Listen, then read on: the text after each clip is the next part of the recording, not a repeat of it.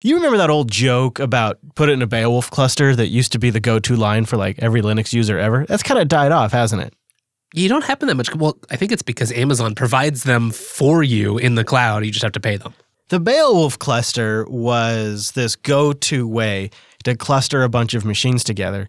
Um, but you know, also Wes, like you could just put a bunch of CPUs in a system and then just design the workloads to spread across a farm. I suppose maybe that's why the Raspberry Pi cluster eh, might just be the ideal candidate for some. It's a new system that lets users pack up to five Raspberry Pi Compute Module 3s into a single, compact, relatively low cost, power efficient computing cluster. Yeah, the mini nodes Raspberry Pi 3 carrier board is designed to house multiple CM3 boards for carrying out computation at the so called edge of the network. For instance, building automation, running a monitoring station, uh, things like smart traffic lights in a city. The network connectivity is provided by an integrated gigabit switch to connect all of them together. So that's pretty nice. Um, and it feeds five boards, which are also like uh, five awesome Raspberry Pis that have gigabit connections. That's really nice. yeah, they've also got uh, four gigs of flash storage. Looks like no Wi-Fi or Bluetooth at the moment, though. Oh, decent, decent processor, 1.2 gigahertz quad core, as you probably would expect. Okay, so prices, uh, it's 259 for uh, the board, and then each Raspberry Pi compute mo- module is 30 bucks. Yeah, if you look at it, I mean, it is like a bigger board, and you just sort of slot these other little Pi boards right into it. Now we could have a Beowulf cluster of Raspberry Pis. I don't, you know, this is for all that for all that edge all that edge work that you need your Raspberry Pis to do. I was thinking maybe if you're build you're using Raspberry Pis, maybe you want a little build farm at home. Well, the, there you go. I feel like we need to have a committee. Um, and that Jupiter Broadcasting maybe should form it. And then we can vote if we're going to allow terms in. Like, we should have had a vote on hybrid cloud and we should have a vote on edge devices. Because, like, you read this article and it makes my skin crawl. Here's just one paragraph edge computing is becoming increasingly common in situations where IoT sensor data needs to be processed with low latency or in near real time, or it needs to be handled locally for regulatory reasons. edge computing could, is just another way of saying electronics devices, right? It's just another way of saying devices that are in the consumer's home or in the end destination. An edge device is just something that is network connected out on the edge. I don't like this term at all. It doesn't. It, it kind of it, it kind of separates between the the compute device that's this that's you know batching and processing this data and the data the the sensor, which could be an Arduino or some other low end like microcontroller device. So, for example, there was a, a, company that were doing a thing where they have uh, cameras in elevators, and they were um, taking pictures of people in the elevator, and then using some intelligence to scan the picture and figure out if it looks like the person was a bad guy from the I don't know the look of their face or um, facial recognition, or it looked like they may have a gun under their clothes, or some, or if they get the gun out or something, so it could see that. Oh. But the the the thing that's connected to the camera doesn't have the compute power to do that. And if you had multiple elevators in a building, you'd have multiple cameras feeding into an edge device that had the compute capability to do that. So right. there's certainly, you've got to have some term for the thing that's doing the compute that isn't the device that's at the very, very end of the line. Here's where I think the the like the line should be is if it's in your network in, on their premises, you could consider that the very edge of your LAN or your WAN. You could consider that to be the edge of your network. But if the device that you are communicating with is on a separate network, that's not an edge device. That's just a, a, node on the internet. That is just an internet node. It's not an edge device at that point. I grok that it could be a sensor collecting data, transmitting it back to a larger processing system. But if they're on separate networks, I feel like edge device is it's a dumbification of the term. Although all of that said, I did get a tweet this last week from an elevator where that elevator was doing a file system check. So I don't know what to call that. Chris, I think you should just think about it like this. You got to have devices to funnel data to your blockchain based machine learning platform to analyze it. Nailed it. This is Linux Unplugged, episode 278 for December 4th, 2018.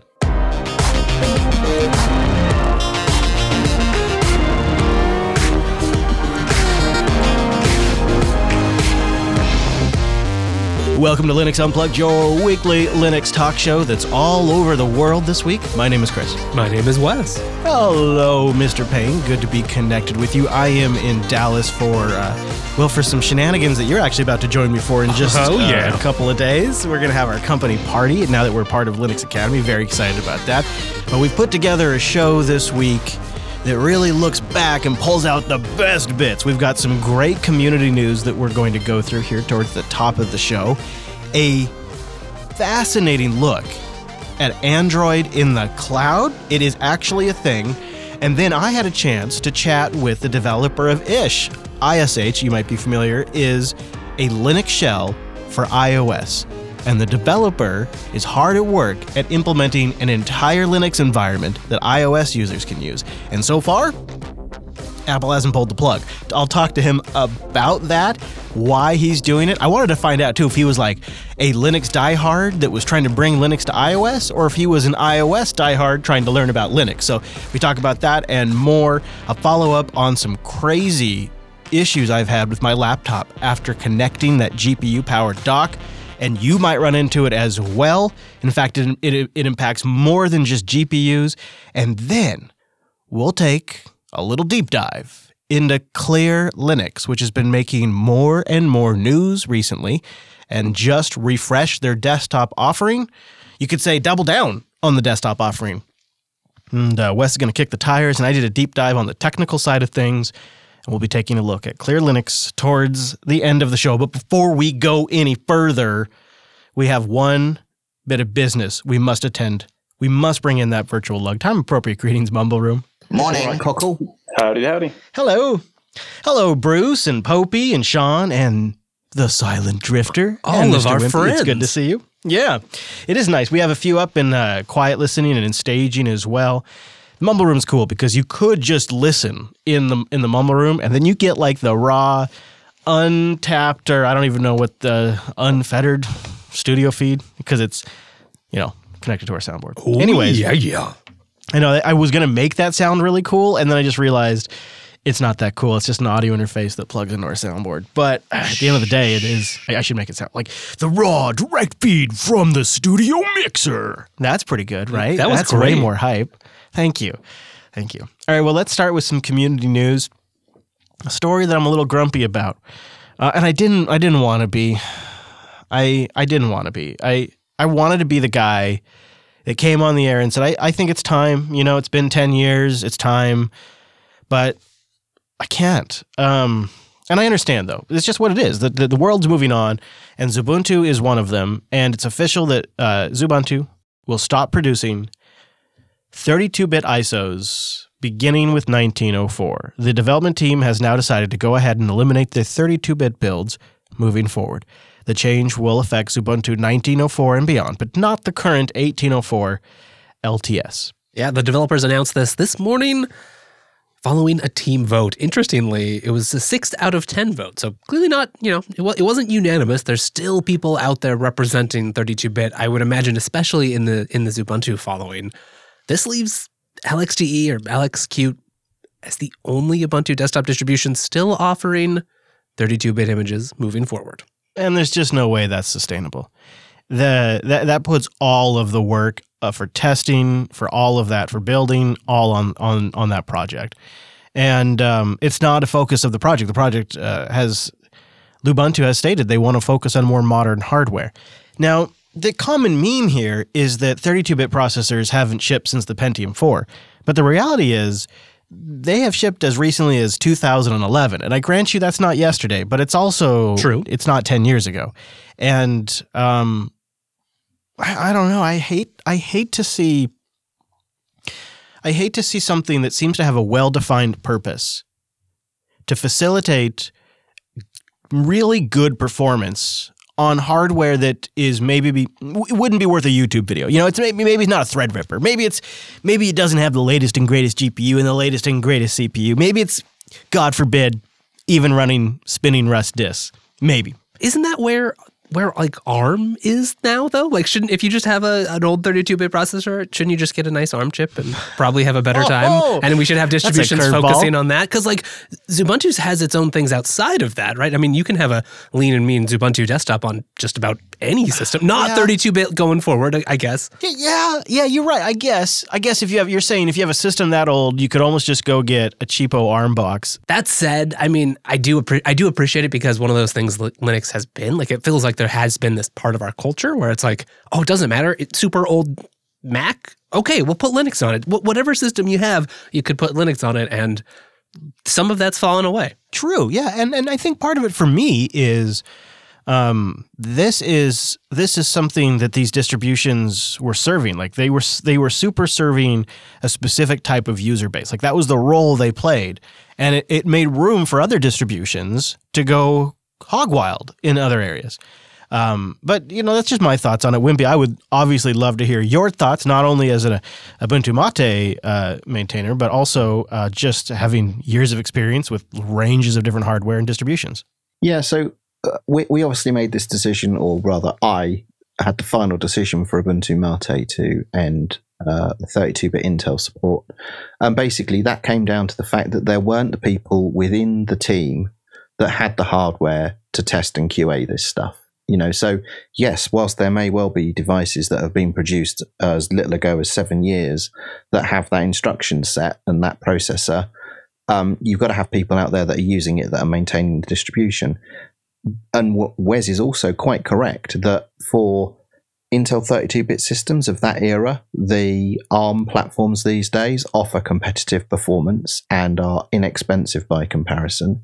And just because an Ubuntu flavor is not supporting 32 bit Intel as a release architecture anymore doesn't mean that the sky is falling there are dozens and dozens of distributions out there that cater to supporting these, you know, what are becoming niche hardware platforms and specialize in that. And I don't think any of us would be saddened to see owners of that hardware go to those niche distributions where they can be well supported.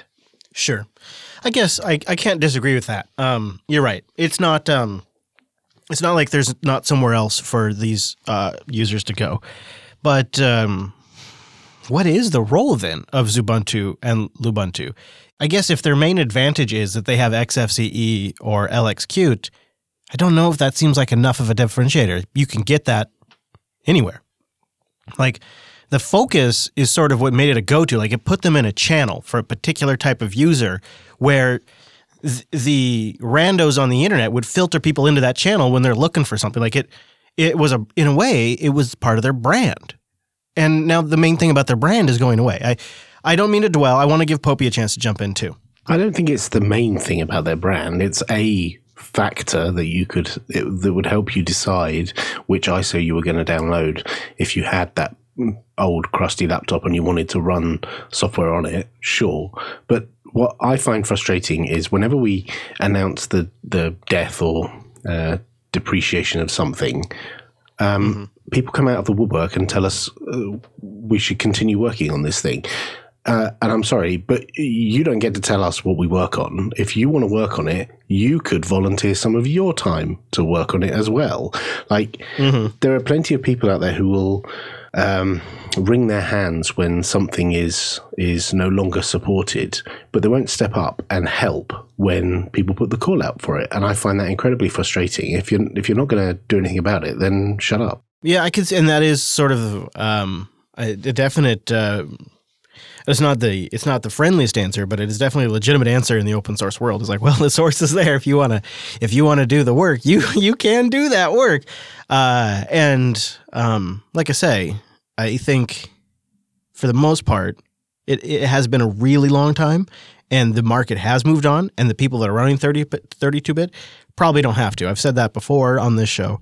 Is they don't they likely don't have to, but it still seems to me like um, Don't know. It's like in, in the world of cars, when you have a car maker that, that has something in their cars that makes them special, when they stop doing that thing, uh, it, it just sort of takes something from it. Mr. Drifter, I want to give you a chance to jump in, and then perhaps we will move on. What do you think?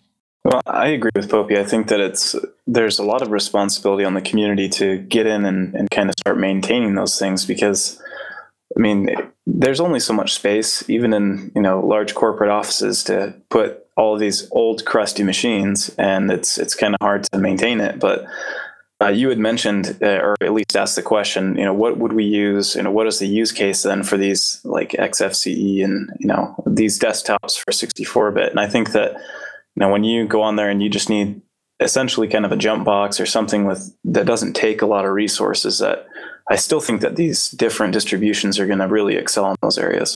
Right, and I think at the end at the end of all of this discussion, you have to keep in mind the project. And if the project doesn't have the resources to do the testing and they don't have the passion to go build 32-bit boxes to make it work, then they're probably not the right project to be doing that work. And it doesn't really matter how you feel about it. It's just the reality of human nature and how these kinds of things work. This next story, uh, I only included this in the show because uh, just the holy shit factor of it. It's really surprising. Microsoft is throwing in the towel with Edge HTML. And today it's come out that they're instead building a web browser based around Chromium, which uses Blink as its rendering engine, essentially, a, you know, their WebKit fork. This is massive. Woo wee! They were also recently spotted, them being Microsoft engineers, committing code to the Chromium project to help get Google Chrome running on ARM. Perhaps some of that work will translate over to getting Anaheim running on Windows 10 on ARM too. I don't know about that, but it, it is interesting. I mean, think back to when IE6 was the was the big thing. I know. Are they? Is mm-hmm. Microsoft done with the browser game? They're just going to ship one, you know, kind of Wow. kind of phone it in. I got to say, not particularly jazzed about another Chromium based browser, but mind blown about the end of Internet Explorer, essentially. Like, this is really it. Like, I realize Edge wasn't IE, but to me, this is really quite surprising because it is a massive strategic beachhead to have one of the popular web rendering engines. But it really seems like Microsoft, in all areas right now, is looking at it in a very humble, practical way. And they're saying, where have we lost?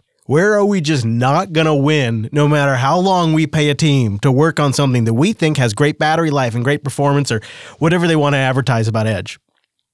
And they had to go and have that conversation and say, we got to just throw in the towel here. We just got to ship a Chromium browser.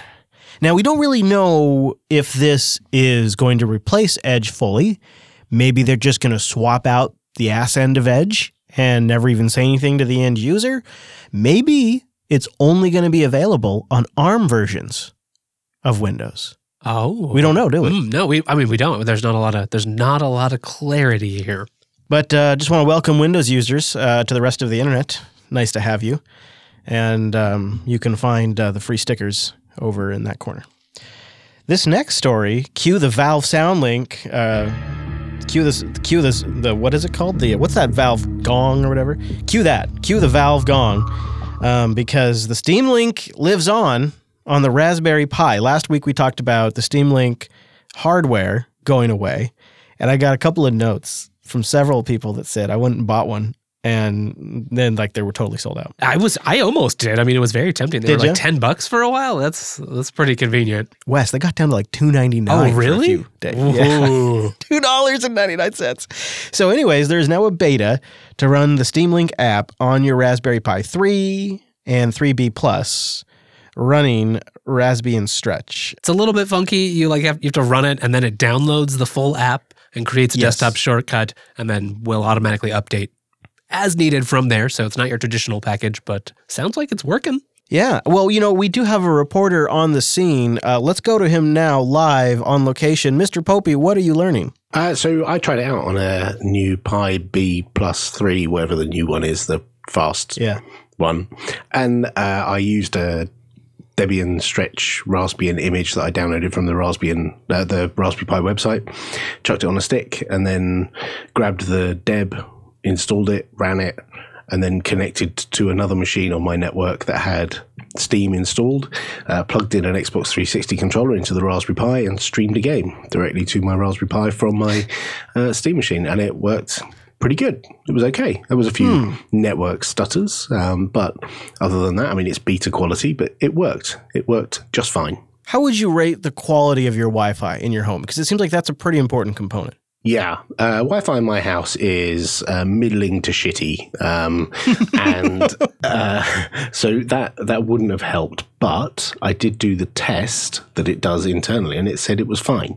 Um, I didn't have a, um, a a super high frame rate game. I was playing Ultimate Chicken Horse, which is a puzzle game, and you know, but still, it's one of these things where you're standing on a platform, and if you're one pixel off, you fall off. So you know, it still could affect gameplay. Um, and it wasn't perfect, but like I say, it's beta quality, but it's worth trying out and could be a good opportunity to dedicate uh, Raspberry Pi to sit underneath the TV and play some games streamed from a hulking great loud Steam machine somewhere else in the house. Yeah. Well, if this is part of the strategy, maybe um maybe they're going to go Netflix on this. Like when they said when they said that they're going to rely on the quote unquote app, maybe what they really meant was full spectrum domination of all devices like Netflix did. Like when Netflix started uh, streaming, uh, it was um, it was called Instant Watch, and it was supplemental and free if you had a DVD subscription, right? And then they had the Instant Watch service, which you could watch in your web browser if you were on Windows or Mac or something. I mean, we all remember that. The dark days. Yeah, it took years to get it on Netflix on Linux, and then there was all these different hacks and ways you could do it for years. And in in this intervening time between the DVD service and now where it's at, they launched. Well, they didn't, but in partnership with Roku, they launched the Netflix box, which later became the Roku, which is an entire platform now. And now everything you buy, from toasters to televisions, has a Netflix app built into it, at least in the States. And if Valve could go somewhere in this direction, and maybe they could get pre installed on things like the NVIDIA Shield TV or a Roku box, or maybe even a smart TV if it's a decent one, then the death of the Steam Link starts to make a little more sense, doesn't it? Because they're following the Netflix model at that point, which seems to have worked. You don't have to buy a new device. You just have to install a new app on the device you already have, and I guess figure out a way to have a controller connect to it. So maybe not every device. Yeah, there is that. But it, but really with Bluetooth, that Yeah, your true. options are wider and wider. And um, I don't know about you, but I don't really feel like buying another box. I I may have bought the next Steam Link, but probably not. I don't have a 4K television. I mean, and that's because you're an, you're a niche person who who knows it exists and and might have considered it. It's you know, it Right. seems like the discoverability of something on in an app store is a little bit better. And I think people are sick and tired of buying these set-top boxes and hooking up another box to their television. Yeah, and then they have to get a new receiver because you have so many different things that you have to plug Yeah. in to. Uh, They might be onto something here. And if they can let you roll it on a few of your own devices, they integrate it into Steam OS. So if you build a Steam machine, it's just built in. You have Raspberry Pi options. All of a sudden, I'm starting to I'm starting to like their new strategy. So we'll see where this goes. Um, and I I think um, I kind of want to try it out. I kind of want to play around, maybe compare it to the Steam Link one day, the actual physical hardware.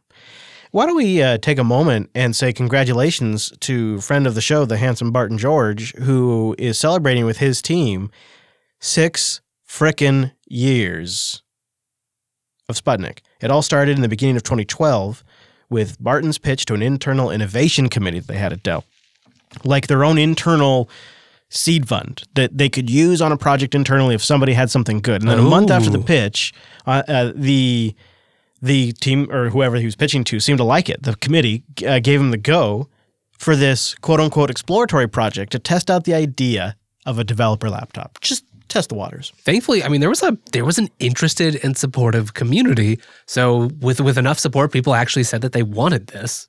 It became a real product on November 29th, way back in 2012. The first Dell XPS 13 Developer Edition was born. Yeah.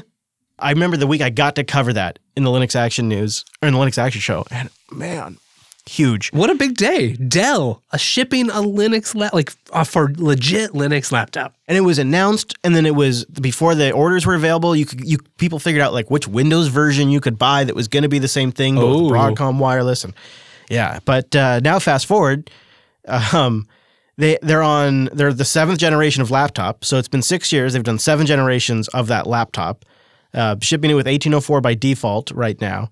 And then they've extended that to the Precision workstation line, which I just recently reviewed, which I think is a pretty killer system.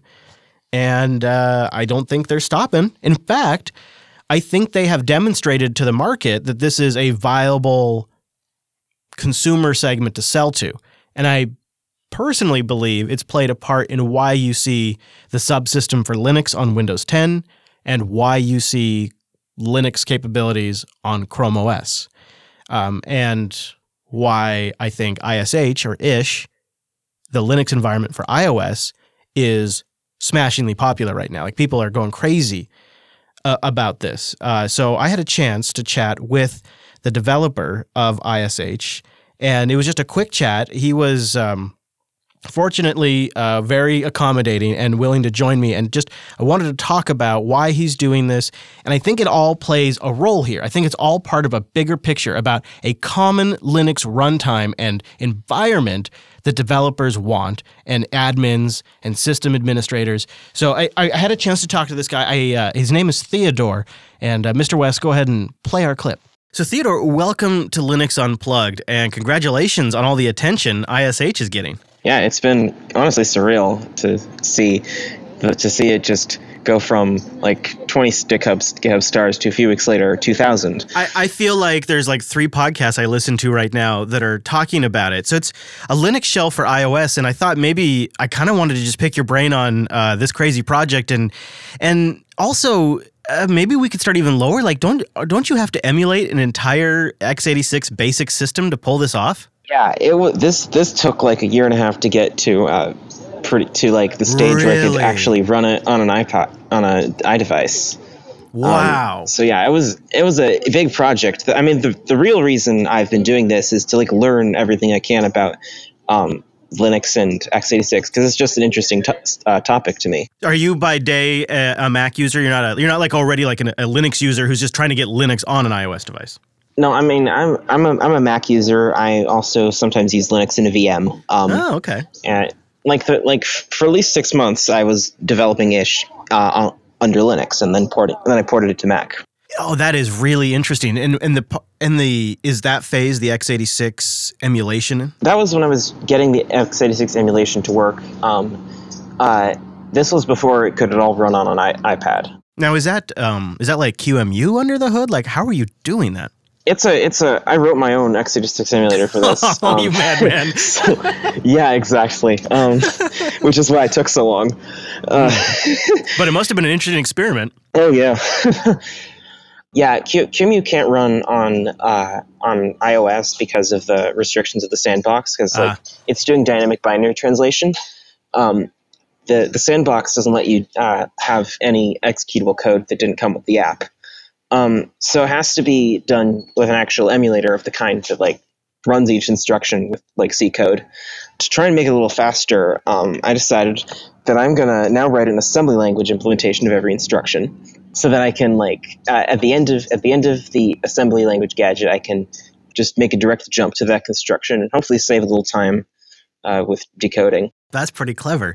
Um, and so once you got the x86 system working, you had to pick a Linux base, uh, and you went with Alpine. That's an interesting choice. Yeah, that's because it is the smallest Linux distribution ever created. It's the result is that the app is um, like a three megabyte download um, for like right. a Linux, and it includes an entire Linux distro that has a package manager and can install anything. That's a great point. It is. It's impressive, and and the only way to really get my hands on it is to go through test flight right now. Yeah. And I feel like that maybe we should talk about that. It seems like that yeah. could potentially be the big elephant in the room is you could end up spending, you know, theoretically what, 2 years on this project and then Apple just never accepts it to the App Store. I mean, that that could happen, but I've already learned so much about how Linux works and about how x86 works. It's it's even if that happens, it's still worth it. And it seems like you've struck upon a real nerve here that there's a there is a bit of a need for a command line like environment on an iOS yeah. device, especially the iPad Pro. Yeah, the the amount of interest that I've seen on this is really kind of surprised me because like who wants to program on an iPad? but um but yeah, um, apparently people do because Apple has been telling them that their iPad is essentially a computer, so they want to now be able to program. There's a, all these little edge cases where you've got a great portable system uh, but you just need access to a command line utility. Maybe it's SSH, maybe it's something like YouTube DL. Who knows? It's just one of these things. Everybody's got their edge case. Yeah, that is true. Um, there are some there there are plenty of like nice command line utilities that there are plenty of things I would I, I can do easily on the command line, but like on the on an iPad I would have to go searching through the app store, maybe find some app that costs five ninety nine. I mean, you know, who am I, Theodore? But if I was sitting at Apple right now and I was looking at the market, I would be looking at the success of the Windows subsystem for Linux on Windows 10. And I would be looking at Google adding Linux app and command line capabilities to Chrome OS, which was always supposed to be the most simple OS out there. It's just nothing but a web browser. And now you yeah. can get a Debian command line. And iOS is sort of the oddball out on this. Yeah, it's like the only the only thing that the only OS that doesn't have like a built-in uh, Linux or Unix like uh, shell. Um, so yeah, I am hoping. I'm really hoping that Apple will uh, like see the demand on this and realize that it's something that they should like think about. Like, I mean, the fact that they haven't that they haven't uh, yanked it from TestFlight already um, is, I guess, a bit of a positive signal. Yeah, yeah, that's a good way to look at it. That's what I was thinking when I installed. Like the fact that they're doing this is is a potential signal because I hope they recognize it might not even be that people want the command line because I suppose it would never happen, right? But in theory, Apple could ship a Bash app that would give you access to the Unix subsystem that may be rolling around underneath iOS. But they're they're not likely going to do that, are they? And people want Linux. No, I mean that would that if they if they shipped a bash shell with their with with iOS, they would that would essentially be a jailbreak. Right. yeah. it would be it I I would I tell you it'd be more shocking than a lot of the other things Apple has announced. It's more shocking than USB-C on the iPad Pro. It would be unheard of. And so I really but at the same time, Theodore, I have to be honest, the the the technologist in me cries a little bit that you have to construct an entire virtual machine on a mobile device to get a command line. Yeah. it's just it's it's kind of disappointing honestly. It's and it also makes it incredibly slow. Well, you've done you've gotten uh, you've gotten amazing performance and like you mentioned earlier, size out of this too. I, I'm I'm very impressed, but I I wonder if this thing isn't going to just start growing like crazy because you must be having feature requests coming in like nuts for everybody's little edge case. Oh yeah, my GitHub issues page is filled with those. Um, someone there's an there's an issue that's titled "Improve the Performance." So yes, um, I saw that. Yeah, and that's like, oh, thanks. Yeah, okay, yeah, very yeah. helpful. Okay. Um, I mean, yeah. If anyone, if anyone has any brilliant ideas on how to make this faster without jailbreaking their their device, please tell me. I mean, really, it is just you right now. Yeah. Yeah. Do you want to keep it that way? Would you want to actually make this a? I would love to have contributions. I've gotten quite a few pull requests actually from people who um, want to fix this or that system call, um, and that's been that's been really great. Um, though I would, of course, love to have more of that. And you pronounce it iSH, right? So iSH itself, is it GPL or what is it right now? It is GPL, um, GPL version 3. Okay. Which does probably a pretty good job of protecting against any anyone who wants to try and sell it. And you're touching a lot of Linux, so that I mean, I, I think that all makes a lot of sense. Uh, so, so you are open to the idea of maybe making this a bit of a larger project. Of course, I mean, this is a really tricky thing you're doing here, Theodore. This is yeah. some seriously low level stuff. I'm really impressed. Yeah. I mean, so I don't know if everybody could pick that up. You know what I mean? Like that's not something that most people are going to roll in and be able to solve those problems. yeah. really, like again, I say somebody at Apple ought to just uh, hire you up and make it a make this an official project. Man, I would love that. All right. Well, if people are listening right now and they're excited about perhaps getting a legitimate Linux command line on an iOS device, we've been talking iPad, but you know, you you can run it on a on a phone too, right? Yeah, it, it works perfectly fine there. Or even a touch. Yeah. So, uh, how can people support you? The best way to support to support this the, development of this thing is to like go to GitHub, find some program that doesn't work, and take a shot at fixing it yourself. And um, that is like probably the most valuable thing you can do to help this project out. Um, you can also give me money. Um, I'm not going to say no, I don't want your money, um, but that will motivate me to keep working on it, but not be as motivating as seeing people who care about it enough to um, take take time to write code. Yeah, and I, I, noticed in a couple a couple of times it's it's really just changing how how the application does input or output. Like it's not major code development to get individual apps working. There are so many programs where the fix is like one line of code. Yeah. well, Theodore, please keep up the great work. Uh, you're making this you're making these devices more valuable, and I really appreciate your hard work. Thank you for coming on the show, and uh, let's chat in the future. Oh yeah, yeah. Thank thank you for inviting me on.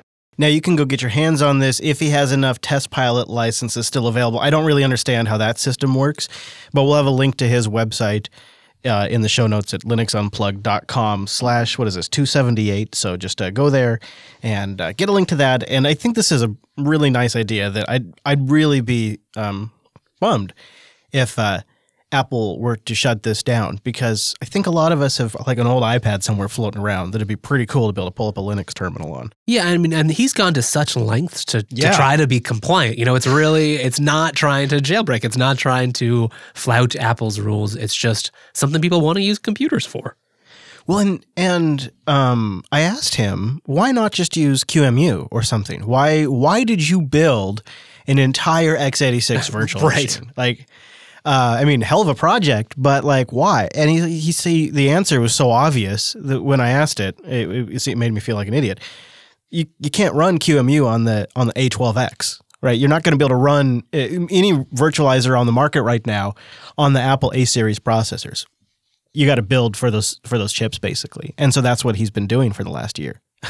I mean, is, it does sound like a great project uh, uh, talk about a passion project, right? I mean, that's one of the things. You, and then to turn around and release it all as GPL. If you take away the iOS, just he's been building a virtual machine for a very specialized series of ARM processors that millions of people have, and he's GPLing it all.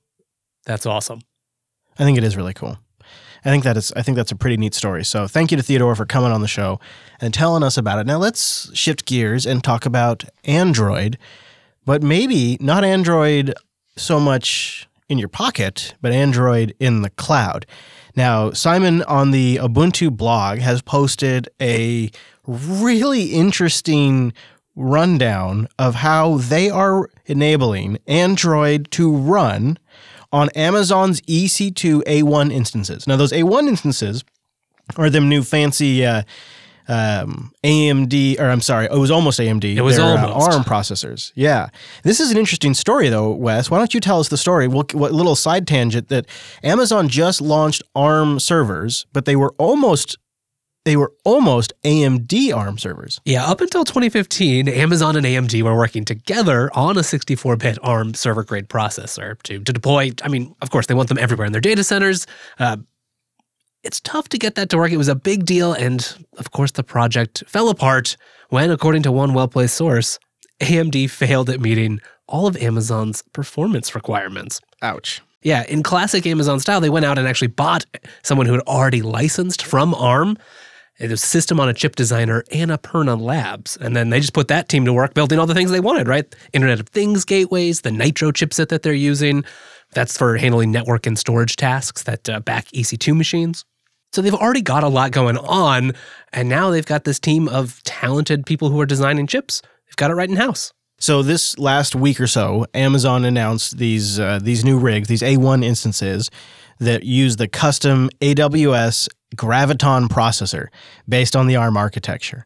And when you read through this blog post that's up um, on Canonical's blog, Ubuntu, uh, blog.ubuntu.com, they talk about using LXD containers to stream Android games from an EC2 instance to a mobile phone over the internet. And they are running a genuine Android environment and Android applications in the cloud and then streaming the results down to the phone.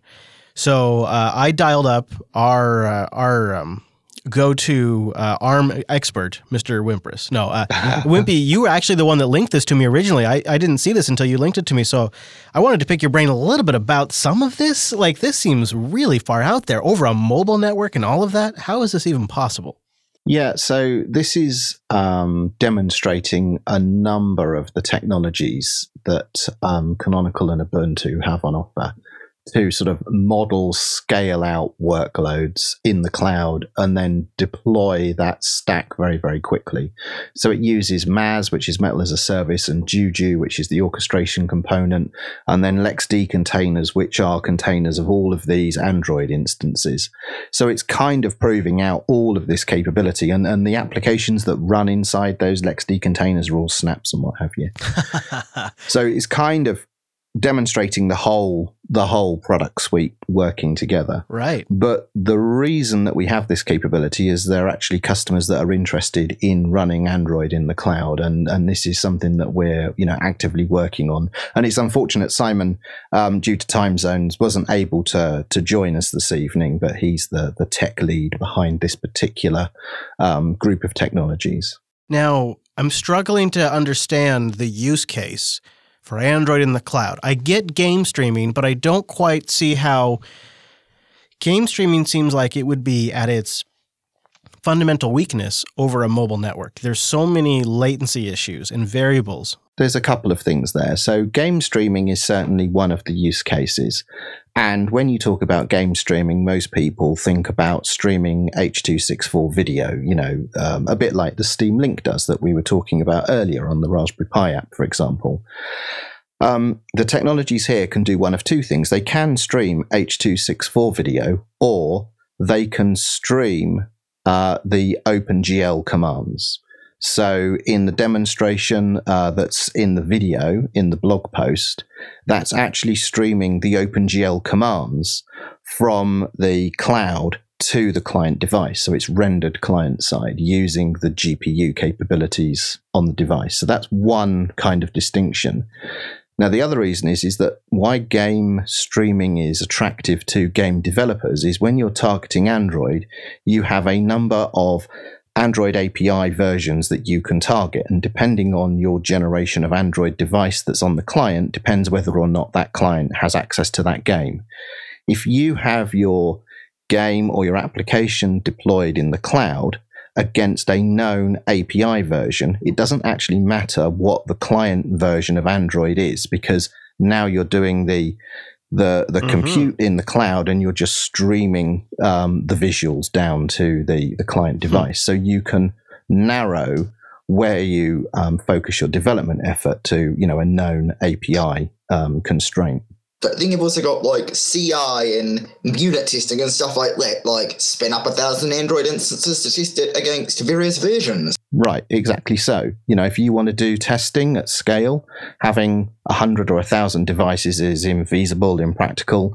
But if you want to spin up dozens, tens, hundreds, thousands of of um, uh, instances in the cloud to run your automated um, tests, then that's now something that you can do, you know, relatively inexpensively. Yeah, that seems like it could be a pretty significant use case. Is development testing? Yeah, and and the other use case is if you have a sensitive application, uh, let's say a banking application if you have that in the cloud, then it can't be tampered with on the local device. So if you stream it from the cloud, you know it's it's um, sandboxed away from the users of the application, so you can't pull it apart and reverse engineer it. Silent Drifter, were you thinking along the lines of development testing when you said you can see a couple of use cases? Part of it was development testing, but my other thought was it would also be really nice, especially where there's so much hype right now about the idea of convergence, that it would be really nice to be able to put all of that heavy computation in the cloud. And then you can offer a lot more services on the application of your phone, even though it's all running. You're just kind of sending off the data to have it do the heavy crunching for you. Right. I I could definitely see that as well. I, I think this is a pretty cool demonstration. And when you if you want to look at the video, it's it's about two minutes long and it's embedded in the blog post that we'll have linked. And one of the nice things is it's a single Juju command to set up the entire Android environment, the containers, and all of it. And so yeah. it is a like Wimpy was saying, it's a pretty good demonstration of the stack. Yeah, and all of the network or orchestration that goes on behind it. And there's another potential upside there for games developers. If you've got um, an MMO, if you have that now deployed in the cloud and streamed down to the client, you can have the um, you know the high speed backbone network infrastructure that exists in these public cloud providers uh, brokering the network interactions between these multiple instances of these games rather than over your cellular network. So hopefully less lag and you know more um, low latency game interactions. And I just realised, like, if it's an MMO, you've also got instant anti-cheat, just like with the banking app. you've got anti-cheat because it's in the Right. cloud and the user can't tamper with it. Exactly. Yeah. bec- True, It's just true. just like the banking application, you can't tamper with the local app because there is no local app. It's one way to solve the Android fragmentation problem, but uh, there's- there's- I think I think the thing that impresses me the most is the capability of streaming the OpenGL commands down to the client and then have the rendering done on the local GPU. That's pretty slick. Yeah, that's pretty neat. Simon's a clever guy. Uh, maybe, maybe sometime soon he'll uh, he'll be able to come on here and talk to you about Yeah. this in in Oh, more I would depth. love that. But at the moment, this is this is a developing technology. Uh, we're working alongside a few sort of um, business partners in a couple of different areas, and watch this space for for more news about this. And uh, uh, hopefully, it'll come to a cloud near you soon. Have you had this problem with your external GPUs that I've run into where systemd UDEV consumes an entire core and it just sits there and runs one of your cores nonstops after you boot if you boot up without your NVIDIA graphics card connected? Have you had this? I have not. Oh, well, I have as a result of trying out the GPU dock and it was it was causing issues with my audio because of the CPU um, We were really scratching our heads about this. yeah, it started really with we thought we were having Jack audio issues where Jack was dropping audio, and we started going through this like troubleshooting and troubleshooting process.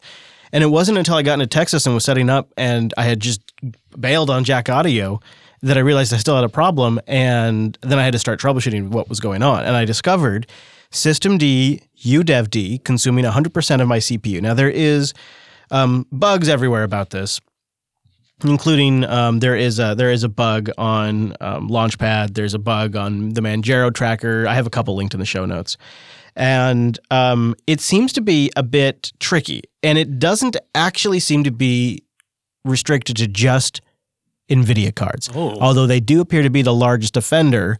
Um, Bluetooth chipsets have caused this issue, and audio chipsets have caused this issue. And in short, what it really is is it's systemd UDEV trying to connect to devices and get the right driver set up and all of these things. And then it's failing to do so because it can't find the device, so it can't load the driver. And then it gets caught in a loop. And it just creates um, log noise forever. And uh, it starts with um, the NVIDIA core is being initialized, and then it gives it a device number. And then it says no NVIDIA graphics adapter found. Then the next line in the log is we've unregistered the NVLink core major device number. And then it says the sign- signature is not signed. Then it says the core is being initialized. Then it says the adapter can't be found. And then it says it's being deinitialized. And then it gives an error message. And then UDEV gives an error message. And then the whole process rinse and repeats over and over again for as fast as one of your CPU cores can possibly facilitate it and it'll make your laptop heat uh, heat up. It'll drain your battery life. It's it was really kind of awful, and um, I feel like there's probably several ways to fix this. Obviously, one is I could just get rid of the NVIDIA driver, um, but that's sort of a uh, hail mary. Would prefer to avoid that solution. I mean, you're trying to use it, right? Because you have the dock. That's the point. Right. Now, when I'm traveling and I'm not hooked up to the dock at the moment, I need it to be reliable and it can't be going and mucking up my audio. So I did a temporary workaround just to get systemd udev uh, under control. And, I- and that was just basically doing a systemctl stop, systemd udev, and then starting it again. And if you stop and start it after you've booted, it behaves itself.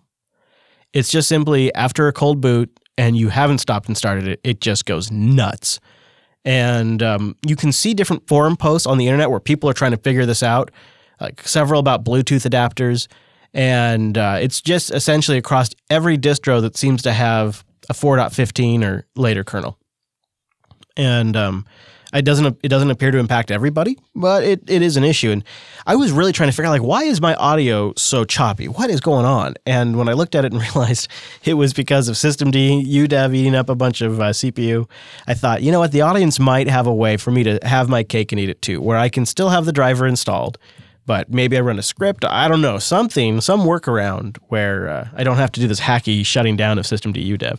So if you know, if you got an idea, tweet me at Chris ChrisLAS or linuxunplugged.com slash contact. Do you use the audio interface in the dock? Um, yes, I do when it is hooked up. Yeah, because I have larger Okay. speakers that are plugged into the dock. Yeah. Fine, I shall say no more. Oh, well, I'll tell you what, for, for the purposes of completeness, in case anyone is listening to this and thinking, ah, this is my problem, I have multiple audio interfaces and I don't use the one in the dock ever. And I actually have that interface completely turned off, which is probably Ah. why I don't see this issue because Hmm. I've only ever got one audio interface that's actually enabled. Well, see, I figure this is going to become a larger problem as Thunderbolt 3 is on more and more Mhm. systems and more and more people try external GPUs or tr- external docks. And that was one of the reasons I wanted to get the GPU dock was to, to actually very much try to discover if something like this would happen. Um, so that way I could come back on here and say, maybe don't do it yet. Or if you do, this is one of the things you may potentially run into. And uh, of course, I was really cursing that decision when I was trying to set up for land, and I, I had 20 Oh, minutes gosh. to get on air. And I thought, I thought to myself, why the hell did I make myself a guinea pig on this? Um, but I feel like I feel like it's going to be something that gets wider and wider adoption. So we got to figure this stuff out now. And uh, I bet there's somebody out there who already has. So let me know. But before we get out of here this week, we got to talk about Clear Linux, which seems to be getting more and more hype, more and more buzz, more and more people talking about it. And I guess a lot of us have always thought of it as something that's for containers or something that Intel is hoping takes off in the server industry uh, because it's it's a it's a distribution that has traditionally focused on security and performance. It's got a rolling release model and it is really built for customization. In a sense, they look at it as you fork your own version of Clear Linux and build it, or they have they have some pre-built versions for you. Uh, and so uh, I wanted to take a deep dive into Clear Linux for a little bit in this episode, and uh, Wes had a chance to try it out, and I had a chance to go dig, dig into some of their docs and and uh, watch a few talks, and thought maybe we could talk a little about Clear Linux. So, um, Mr. Wes, let's start with your setup, your your Clear Linux experience. You know, clearly it's in a very interesting stage of evolution. Uh, You're absolutely right. There's a lot of focus on this like well engineered and architected distribution that works well if you have these complicated container workloads in the cloud. And I think the technical merits of Clear Linux are some of the things that really stands out. They have a lot of blog posts about it. It's very well communicated. They've even got this great how to clear tutorial up on GitHub that kind of teaches you the unique concepts of things like bundles and mixes that that actually build up how Clear Linux forms package sets. So that's one of the key things. The software is shipped in these bundles, and the way they do that is you put everything into a bundle, and all of the the dependencies for that bundle are resolved at build time on the server, not on the client at install time. So you don't have like a package manager that's figuring out all the dependencies. When you install that bundle, they've figured those all out server side. It's kind of similar to package groups in in other distributions. But then one of the things they do to kind of turn this up to 11 is get ready for this, kids, is they turn on auto update by default. And that is generally because they have a they have a really strict security turnaround policy where uh, they have a they have a team policy of patching a vulnerability within 24 hours of a fix being available. 24 hours to get that fix turned around. So they turn on the automatic updates, which generally works out to be about nine releases per week, about twice per business day. There's a batch of what are generally security updates for Clear Linux. I mean, it's an interesting sort of posture. It does seem very well engineered. They've thought about it. They want it to be robust. There's been a lot of effort put into that before to even get any of this. If you're going to try it, it's it's worked as a desktop for a long time. Originally, that was with XFCE. They've been transitioning to GNOME Shell, so that's what I tested out, and they're starting to roll out support for KDE. But, but actually, to get to that experience, you had to use their long-standing text-based installer. It's pretty simple, but it required a working internet connection, and it didn't offer a lot of customizations around RAID or encryption or any of that sort of fancy stuff that people might want. These days, there's now a beta, a desktop beta, and you know, actually, it's pretty nice. It boots right up pretty quick. One thing I will say is it works offline, but it is chunky. It's like a solid eight gigs after you extract it and takes quite a long time to write to that flash drive. Once you get into it, you've still got a text-based installer UI, but it's honestly it's a pretty well engineered curses interface. Um, I'm a stickler for how to configure disks, and I didn't find the Clear Linux OS installer's disk management Mm-hmm. really the best. It did it did kind of mess up the first time I tried it, and there could just be. Thankfully, I mean it was on a test system, so it's fine. Uh, but that could have that could have you know I was trying to put it on one partition, and it just rewrote the whole partition table on me, which I didn't expect. And it doesn't provide you a lot of prompts for things like once you've set up a root partition and a boot partition, then it'll let you install. But I, I had mistakenly put slash boot slash EFI as the mount point. It didn't tell me anything. It just it just didn't let me hit the confirm button. There was no error message anywhere. So uh, you have to be a little bit experienced to know what you're doing. So did you lose all the other partitions on that drive? Not all of them, or you know, either that or just reset up maybe a couple of them. Hmm. It was definitely a different disk layout when I rebooted, and not what I expected. but you know, uh, it is lean and mean. It works really well. It get, it's pretty easy to go configure your mixes and get everything like what software you want, how you want it to run. That part was pretty smooth. Yeah, their mixes is kind of where I was going with that. Like, you can you you get your own mix of cleared Linux. Um, is kind of how they look at it, and so it's it's it's it's fascinating the way they've kind of um, made that distinguish. Like once you once you kind of set it up, it's your own it's your own OS uh, in a way, um, and then they have this stateless design that they call it, and what that really kind of essentially means is they put default fully functional configs for when you install software in slash user. So if you were to, you know, start up that service or whatever, in theory, it should be ready to go, fully functional, not a half setup config where you have to go like define the port and things like that. But what's what's interesting is those go in slash USR. You can put your own overrides in slash Etsy. Or like in the home of a user account. It's another place, you know, in your in your in your home folder. That's not too unusual. But the cool part is you can go in and just wipe out all of those Etsy configs, just go RM them, just get rid of them. And what you're essentially doing is you're just setting the system back to defaults. You can just, it's essentially like hitting the, def, the reset button and it's default clear Linux config because they still have all of the original configs in slash USR. That's one of those things is they really they're doing things differently um, and and not not really like any other distro. I mean, you know, Arch Arch was this own new Wellspring that was building things themselves, but Clear Linux clearly has different goals. It's it's minimalist in some ways, but in, in a lot of other ways, they're they're going above and beyond, right? Things like their fancy Clear Boot Manager that's long been needed, and no one else has pursued that path. Yeah, this is an interesting piece that I don't really understand a lot about the the clear the Clear Linux Boot Manager. I do remember talking to Ike about it ages ago. Um, so I think, and I think he worked on it to a degree, uh, and he may be back there working on it again. It sounds like I don't know if this is the party. I don't know if this is the role he's he's playing there, but uh, this was something that was kind of coveted by other distributions for a bit, and I never really fully understood why, other than it was supposedly going to make system updates like kernel updates rock solid.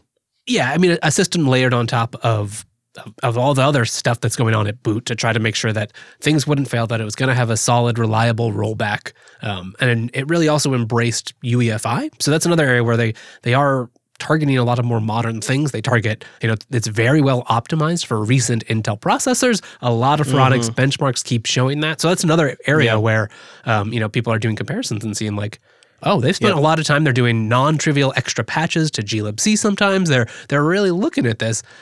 And I don't I don't think it gets a lot of attention. You know, it might, it might see some cloud workload, but if you're a power user, that might be something you want. Yeah, so they talk a little bit about how they they build the whole stack sort of optimized for the IA processor architecture, the Intel processor architecture. And they talk about one of the things that they've really focused on is anything that they execute that has a series of dependencies, they've gone down that dependency tree and optimized all of that stuff too. Um, because you know they're they're Intel, right? So why not make it as uh, badass as possible? Why not make a Linux that that really shows your OS?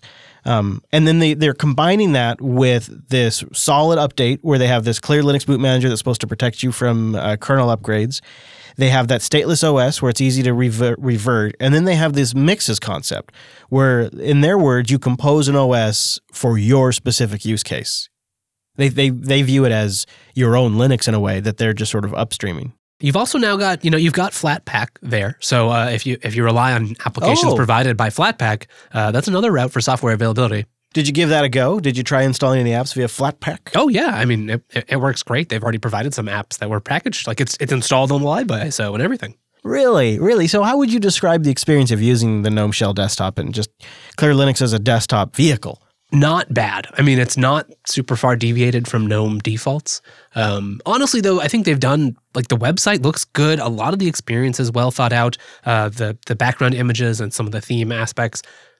Really, I mean, it's it's kind of just a, a plain GNOME desktop. So if you want that, if you just want to kind of get to work, you want a, a, a lean, well architected, technically thought out distribution. I think that's probably the space right now that it's playing. It's not going to be for someone who wants to try just you know any old Linux distribution. If you have to you have to want to work to to get to Clear Linux, but they're clearly making strides to make that easy. Yeah. My question, I think my main question is is why? Like what's the I want to hear more from the team behind Clear Linux about about their target audience. Is this for developers who are using it for server workloads and they want to run the same machine or is there a wider applicability? You gotta you gotta wonder if um, maybe they have eyes on the on the workstation. Why shouldn't Intel's own version of Linux be the premier operating system for an Intel based workstation? Seems like that's that's a slam dunk. You you know if anybody's going to make an OS that really makes their own hardware shine, it should be them. And Linux is a perfectly reasonable workstation desktop that has been proven successful in many markets that buy high end CPUs. I, I kind of see some logic to it, I think, but I could just be kind of hope casting. I think I just made that up. You know, I, I, I could see it if if we had the software we need, if we got that all worked out, it might make a nice studio machine. Mm, yeah, like or uh, yeah, like the recording system, something like that. I think so. I think so. Well, uh, thanks for kicking the tires on. I found the, I found the deep dive to be pretty interesting too. Like there, I wondered before we went into this episode. I thought, well, what is it that really makes Clear Linux cool? Because I keep hearing cool stuff from the audience, like people love it, and I'm like, well, what is it? And there is some really different stuff there. There is some really different thinking. Like, I mean, nine releases a week. Holy crap! I mean, it's rolling for sure. Like that's that's a pretty intense uh, release schedule. You're, you're absolutely right, and I think re- regardless of if, if Clear Linux really takes off on the desktop or or not, for whatever value of, of what that means, it's one of those distributions that other people in this space can learn from. They're they're pioneering new approaches that I think will make all distributions better over the long term. Ooh, I like that, Wes. I like that. Well, we'll have links to Clear Linux if you want to give it a go. Try it out. They just had a new version. We talked about it in this week's Linux Action News, and uh, one of the one of the quote unquote features would be this new desktop live image that uh, Wes talked about, as well as that plasma version they're working on now, which you know it gets us excited here. So uh, yeah, additional coverage in Linux Action News as well as links to Clear Linux in the show notes. A pretty pretty neat looking distribution. Intel's trying to actually do something different there, and, and you got to respect you got to respect that. Well, Mr. Wes, that brings us to the end of this week's Unplugged. Thank you to Wimpy and Popey for joining us. Go check them out at the Ubuntu podcast, which uh, rumor has it another one will be out this week. Hey yo! And uh, another great episode from those guys, I'm sure. And uh, go get more Wes Payne at techsnap.systems. Wes and I do a system admin, systems network, and administration podcast. That's what the SNAP stands for over there at techsnap.systems. And a reminder we have our special recordings coming up soon. Our our hope casting, my new term, and our predictions episode the day after Christmas, so December 26th, and the day after New Year's, so January 2nd. We're recording one day later, and we're doing a special edition, and we'd love to have you join our virtual lug for that and uh, get your predictions in and your hope casting. But that's all for this week's episode. Thanks so much for joining us, and we'll see you back here next Tuesday.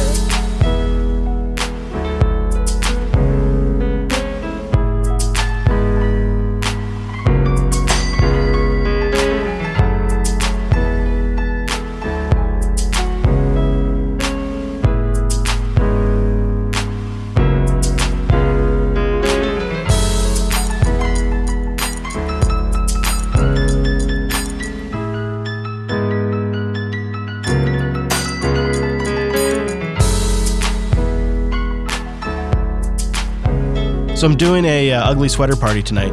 Going to an ugly sweater party, and I uh, I'm not gonna lie, I took the easy route and I went on Amazon and I I just searched for ugly sweater. It's a whole product category now, and there's a lot of ugly sweaters.